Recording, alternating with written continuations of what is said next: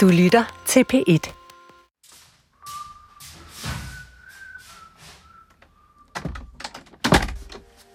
Ja. Prøv lige at forestille dig det islandske flag. Det er sådan lidt en baglands udgave af det norske. Mørkeblå baggrund med et hvidt kors i midten, og så et smallere rødt kors i midten af det hvide. Sådan har flaget set ud siden 1944, da Island i ly af 2. verdenskrig løsrev sig fra Danmark. Men sådan har det ikke altid set ud. Inden det vi kender i dag, der var der et hvidt flag med et mørkeblåt kryds i midten, men det var aldrig officielt. Og før det var der ikke rigtig noget flag, udover selvfølgelig Dannebro, for Island var jo dansk. Men det er kun næsten sandt. For der var lige 58 dage tilbage i 1809, hvor Island faktisk havde sit helt eget, ret originale hjemmestrikkede flag. Med torsk på.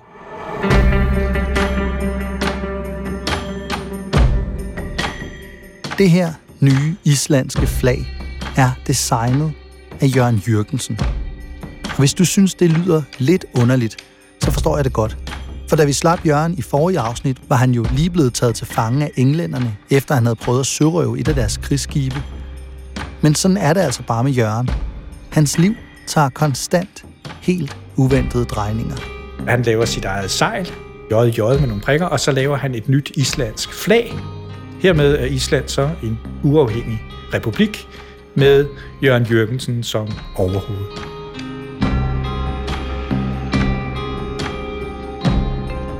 Du lytter til De Lovløse, og i den her episode skal du høre en historie om, hvordan en enkelt bajer i London kan komme til at udløse et statskup i Island.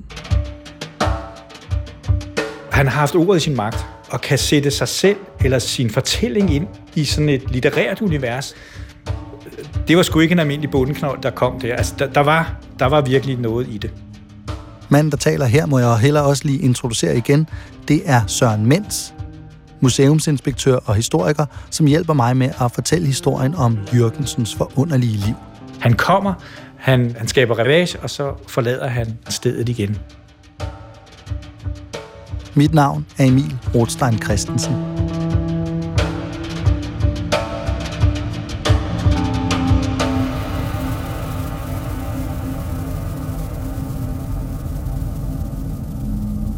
Det her med Island er på den ene side kulminationen på Jørgen Jørgensens meget begivenhedsrige liv, og den er også lidt med at være hans claim to fame.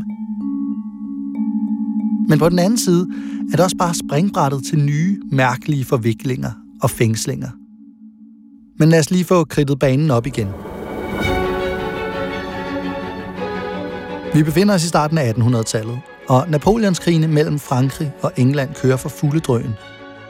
Danmark har allieret sig med Napoleon, og danske Jørgen Jørgensen er altså blevet taget til fange af englænderne. Men Jørgen er ikke en helt almindelig krigsfange. Han er nemlig anglofil. Og han elsker England og de engelske dyder så meget, at alle i Danmark mener, at han er landsforræder og engelsk spion. Men netop fordi han elsker England så meget, og også har arbejdet i den engelske flåde tidligere, så får han på en eller anden måde charmeret sine fangevogtere, og i stedet for at sidde i fængsel, så får han en meget mild husarrest. Den går egentlig bare ud på, at han må love ikke at forlade England. Og hvorfor skulle han også gøre det? Han er jo en gentleman. Han kan gå rundt helt almindeligt i London og har givet sit ord på, at han ikke vil forlade England. Bare det at forestille sig selv og sige det, jamen jeg er jo i bund og grund så engelsk som nogen anden. I kan trygt lade mig gå rundt i Londons gader. Og det gør han. Og det er så her, at Islands eventyret så småt begynder. I Londons gader, hvor Jørgen er luksuskrigsfange og render rundt for at finde noget at rive i.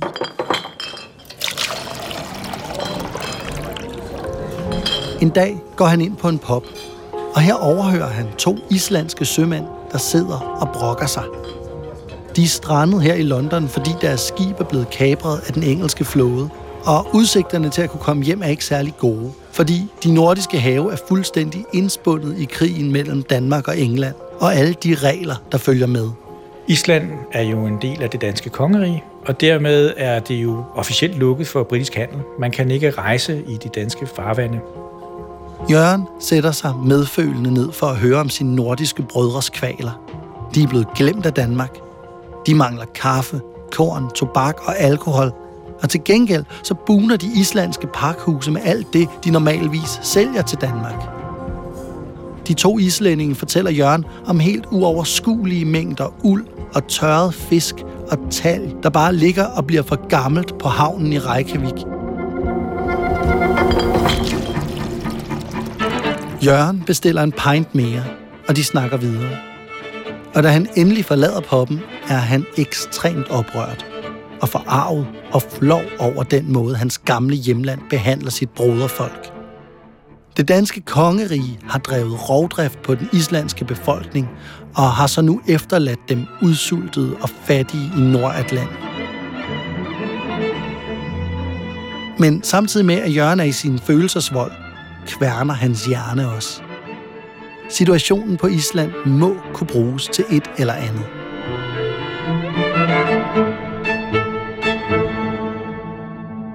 Og i de følgende dage og uger ruller der så en lille snibbold af tilfældigheder og tilfældige møder på Londons barer med forskellige folk. Og så er det, at han, øh, han hører om en øh, sæbefabrikant, Samuel Fils, der har desperat brug for islandsk talg. Talg det er sådan noget fedtet stads, der findes under huden på pattedyr, og det kan man bruge til at lave sæbe med. Men man skal jo selvfølgelig bruge rigtig meget talg, hvis man vil lave meget sæbe, og det har de på Island. Der fanger de flere valer, end man gør i Europa, og en val har et helt enormt taldepot. Så da den her sæbefabrikant hører, at Island er ved at drukne i tal, de ikke kan sælge på grund af krigen, er han parat til at bekoste et helt togt derop. Også selvom det vil være at bryde krigens regler.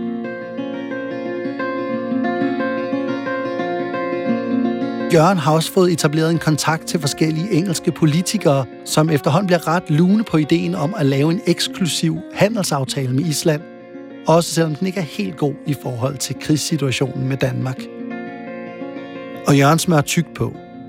Han undlader fuldstændig at fortælle, at han er krigsfangen, der ikke må forlade landet. Til gengæld får han gjort opmærksom på, at han sådan set er talekspert efter sin tid som valfanger, og at han desuden også er den fødte tolk for englænderne, fordi handelssproget i Island er dansk. Og den er sæbefabrikanten Phelps med på.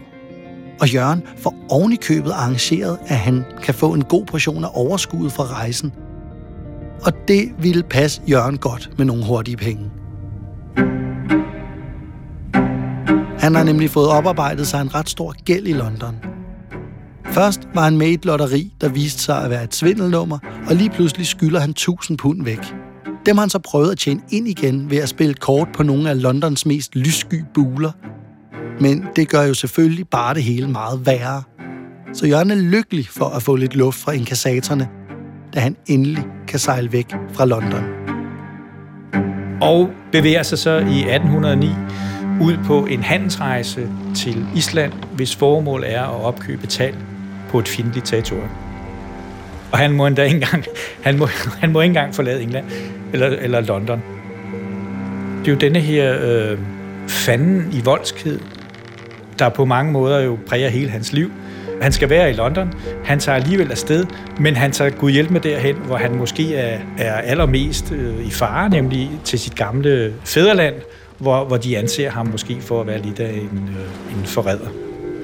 På den anden side er det jo også der, hvor han kan sætte alle sine, øh, sine kvaliteter i spil. Altså han kender britterne, han kender til det danske forhold.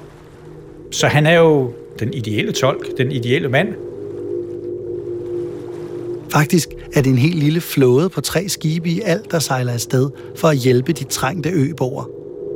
To handelsskibe belæsset med korn, kaffe, skink, alkohol og andre lækre sager – og så et krigsskib bevæbnet med kanoner. Men det er ikke fordi folk sådan ligefrem stemler sammen på kajen for at modtage de engelske skibe den dag, de ankommer til Klippeøen. Fra skibet prøver Jørgen smilende at få øjenkontakt med nogle af de lokale stakler inde på land. Men de blikke, han får sendt tilbage, er meget mistroiske. Og til Jørgens skuffelse ser de her folk heller ikke sådan helt så udsultet ud, som man kunne have håbet. Det giver en lidt nervøs stemning ombord, for hele udgangspunktet skulle jo være, at folket ville være på deres side. At Jørgen og de andre skulle være sådan en slags venner i nøden. Men der er ikke rigtig råd til, at det her ender galt. Sæbefabrikanten har offret alt for store summer på rejsen, og de har lovet alt for mange folk i England alt muligt. Så de her islændinge, de har altså bare at tage imod den her hjælpende hånd, om de vil eller ej. Det er sådan, at i Island på det her tidspunkt er den øverste myndighed stiftamtmanden. Det er en slags guvernør. Han er indsat af kongen og er naturligvis dansker. Og da Jørgen og englænderne kommer til Island, hedder stiftamtmanden Grev Trampe. Og det er ham, der sørger for, at alle love og regler bliver fuldt på øen. Da de engelske skibe lægger til i Reykjavik, peger de deres kanoner mod ham her, Grev Trampes hus, og får ham relativt hurtigt overtalt til, at fra nu af må englændere gerne handle med islændingen. Også selvom det er strengt forbudt ifølge den danske konge. Det kan faktisk give dødstraf at bryde loven. Men kongen er jo langt væk i Danmark, og Island har ikke noget, der minder om et militær. Så stik imod den danske konges befalinger, underskriver stiftamtmanden Grev Trampe så en aftale, der giver englænderne lov til at handle med de lokale. Englænderne er godt tilfredse og vender tilbage til skibene, imens de venter på, at de nye regler kan blive sat officielt i sving. Og der går en dag, og der går to dage, men der sker ikke noget. Der hænger stadig officielle plakater rundt om i byen med dødstrusler for alle, der handler med englænderne. Og Jørgen og hans kompaner står bare på deres skib fyldt med lækre sager og blomster i havnen. For der er ingen af de lokale islændinge, der tør gå derop. Og så begynder det at pisse ned. Uden stop. Der er fugtigt overalt på skibet, og de står bare der og venter på, at Grev Trampe skal hive de dumme plakater ned og sætte nogle nye op, hvor der står, at man gerne må handle med englænderne. Og det regner og regner, og de venter og venter, og de bliver mere og mere utålmodige og mere og mere irriterede. En dag føles som en uge. Alt er vådt og klamt og gråt. Men så en morgen, da de har ventet i 10 dage, bryder solen pludselig frem. Og det er som om solstrålerne tænder en ild i Jørgen Jørgensen og englænderne. Nu kan det fandme være nok.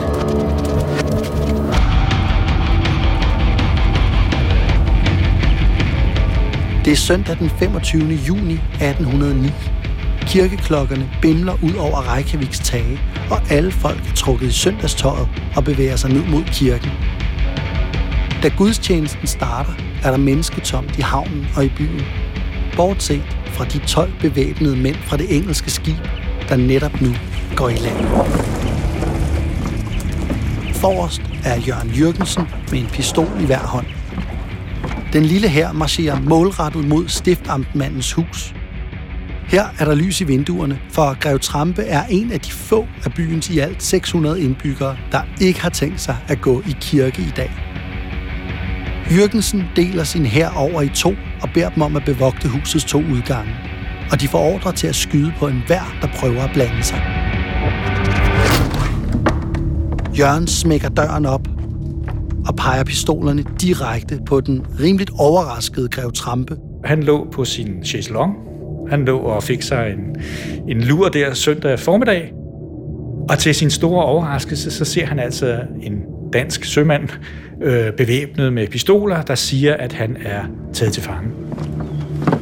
Jørgen proklamerer, at greven nu er krigsfange og fører ham heroisk op på et skib i havnen, hvor kahytten fra nu af skal være hans fængsel.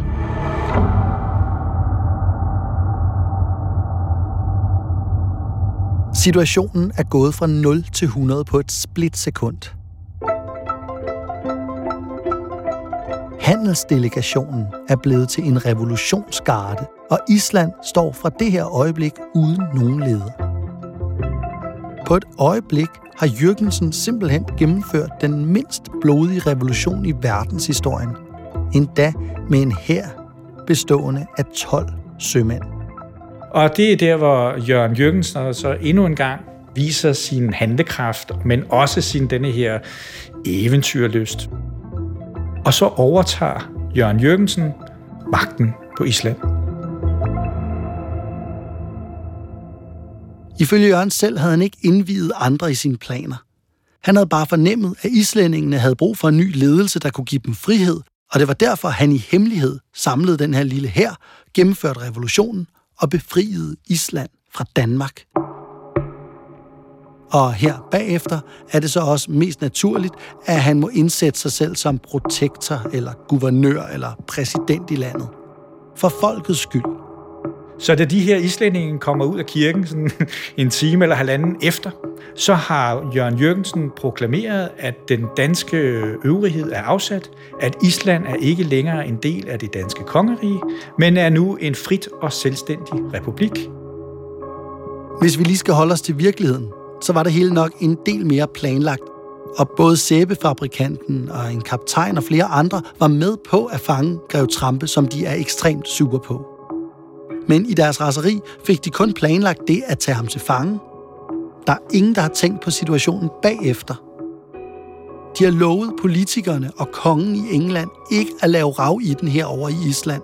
Men nu har de fjernet den øverste myndighed på øen, og der er stadig krig mellem England og Danmark, så det er ikke særlig godt. Der er brug for, at en tager over efter Grev Trampe. Men ingen vil. Men så ser de på Jørgen. Han er den perfekte mand til jobbet. Han taler både dansk og engelsk, og han er mere eller mindre direkte fjende med den danske konge. Det hele passer. Og Jørgen, han siger selvfølgelig ja. Og han tager opgaven meget seriøst og højtidligt.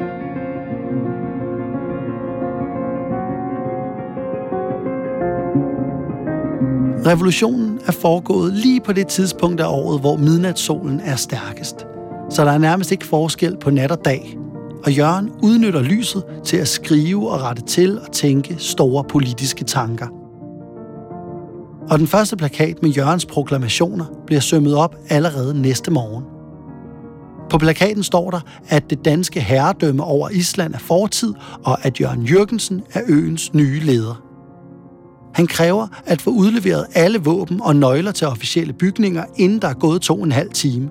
Hvis man ikke gør som befalet, så bliver man fanget, stillet for en lynhurtig krigsret og derefter skudt.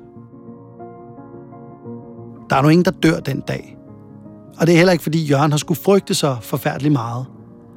20 gamle geværer, nogle rustne sabler og et par knive er hvad, der bliver beslaglagt – men der er ikke nogen jubel eller tak fra de lokale for at være blevet befriet. De virker sådan set fuldstændig ligeglade. Der er slet ikke noget samarbejdsvilje øh, i den islandske øh, befolkning. Også fordi det der med selvstændighed for dem har været sådan et, et underligt ting at få, fordi dybest set øh, har de jo bestemt det hele deroppe i Nordlanden, og, og, og med en øvrighedsperson fra, fra, fra Danmark, så har de jo ikke været tynget af noget af nogen overmagt, eller, eller der er ikke noget udbredt øh, ønske om, om selvstændighed, eller lave sin egen øh, hvad hedder det, republik. Så, så der er ingen, der ligesom bakker det her revolution op. Men samme aften skriver Jørgen en ny, lidt mere detaljeret proklamation og får den oversat til islandsk. Madpriserne og skatterne skal sænkes, og al Islands gæld til Danmark og den danske konge er annulleret. Langt hen ad vejen er, er, regerer han på mange måder ligesom Struense i Danmark, altså, altså ved dekreter.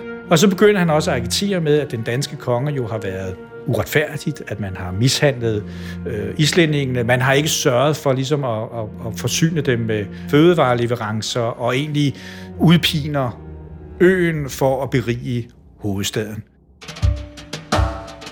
Og så begynder der langt om længe at komme skub i handlen med sæbefabrikant Phelps. Men Jørgen er ikke længere specielt interesseret i handel og profit. Altså det, som ellers var hele planen med togtet til Island. Han bliver i stedet suget ind i rollen som hersker. og alt skal være flot og officielt. Og det er altså her, at han designer det første islandske flag. Som er en, øh, en blå øh, du med, øh, med tre hvide stokfisk. Det er noget af det, der har stået øverst på hans to-do-liste lige siden han overtog magten. Og han sørger for, at den 11. juli 1809 også bliver en meget højtidlig dag.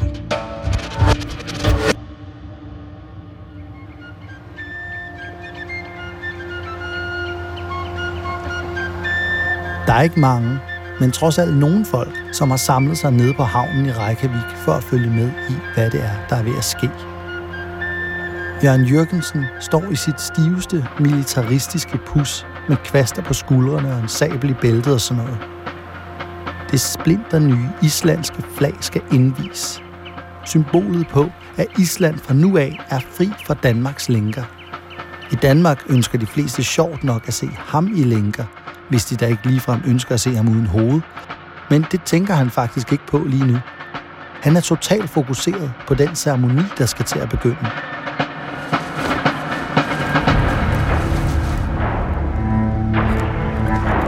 Da flaget stiger til værs, begynder 11 opstillede kanoner at fyre salutter af ud over havet.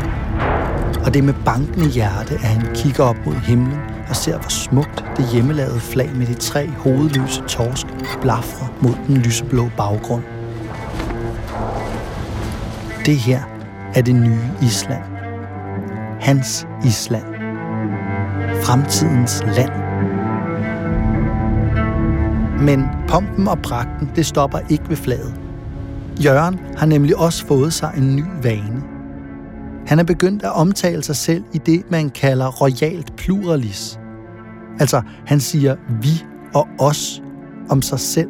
Det er ellers kun noget, de kongelige kan tillade sig. Og det hele begynder at smage lidt af storhedsvandvid. Det er som om Jørgen glemmer, hvad det egentlig er for en situation, han står i. At han er krigsfangen, der har brudt den eneste regel, han bare skulle overholde, nemlig at blive i England. Og at han skylder nogle lyssky typer en masse penge i London – og at det nok ikke passer den engelske konge super godt, at Jørgen lige har gjort sig til herre over Island, imens krigen mellem Danmark og England stadig raser. Danmark vil jo nok ikke finde sig i det her, når de hører, hvad der er sket.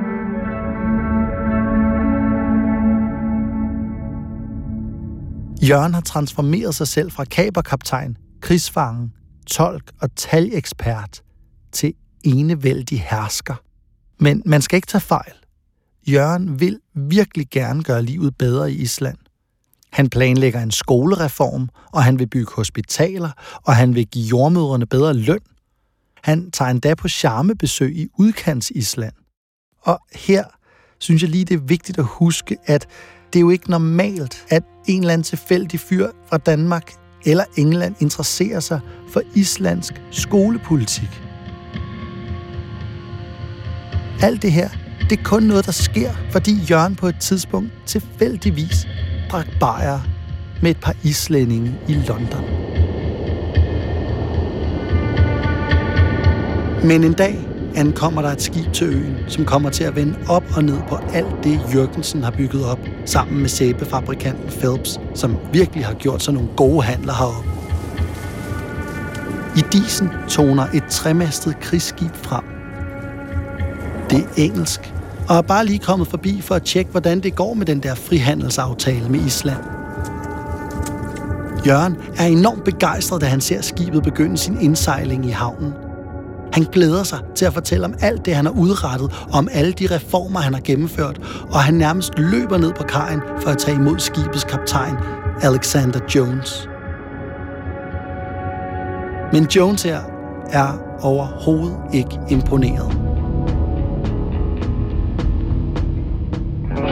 Han er faktisk rimelig rystet, da han hører, at man har taget stiftamtmanden Grev Trampe som krigsfange, og at man har udråbt en selvstændig stat og endda lavet et flag med tre hovedløse torsk. Det er jo, det er jo sådan en fransk revolution. Altså, det er jo alt det, som britterne kæmper imod.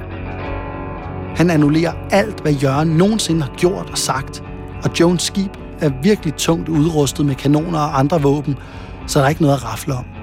Og det, der igen er så øh, absurd i den her situation, det er, at Island bliver befriet af et britisk krigsskib og givet tilbage til den danske konge, som er den retmæssige overhoved af hans største fjende. Ikke? Altså igen det her totale øh, miskmask af, af interessekonflikter. Ikke? Altså, og nu kommer britterne altså og sætter tingene, øh, fører dem tilbage til deres retmæssige tilstand.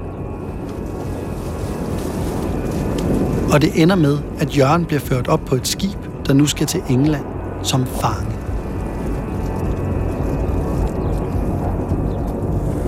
Islands fjelle og bjerge forsvinder hurtigt bag de tre engelske skibe, og det kan ikke gå hurtigt nok.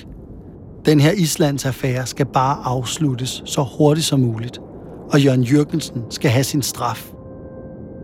Men tidligt om morgenen, dagen efter afsejlingen, vågner besætningen på et af skibene op til lugten af røg.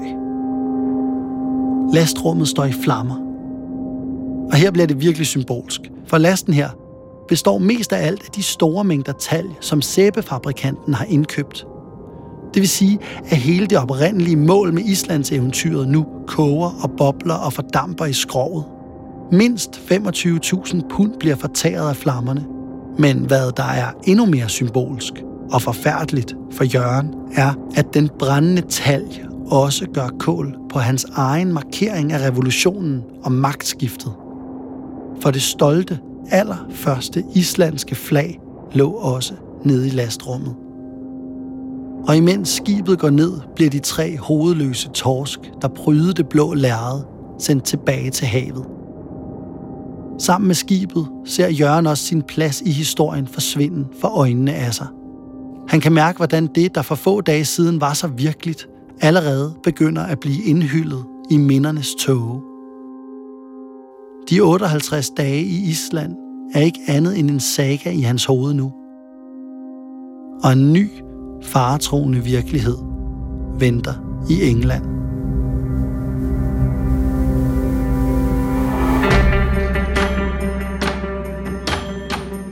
Historien om den mislykkede islandske revolution når selvfølgelig også til Danmark. Og folk synes simpelthen, at det er en sindssygt sjov historie. England er til grin, fordi de ikke har styr på, hvad deres undersåtter gør. Island er til grin, fordi hele landet kunne blive overrumplet af 12 sømænd. Og Jørgensen, ja, hvad andet kunne man egentlig have forventet af sådan en luset landsforræder? Det bliver spændende at se, hvordan hans gentleman-venner i England vil behandle ham nu. Og ja, det er faktisk ret spændende. Og det kan du høre i næste og sidste del af historien om Jørgen Jørgensen.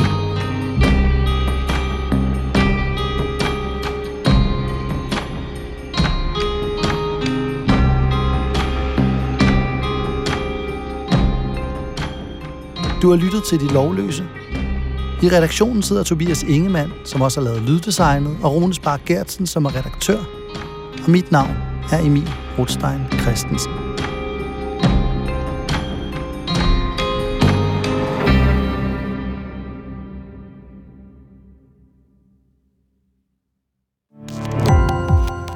Gå på opdagelse i alle DR's podcast og radioprogrammer. I appen DR Lyd.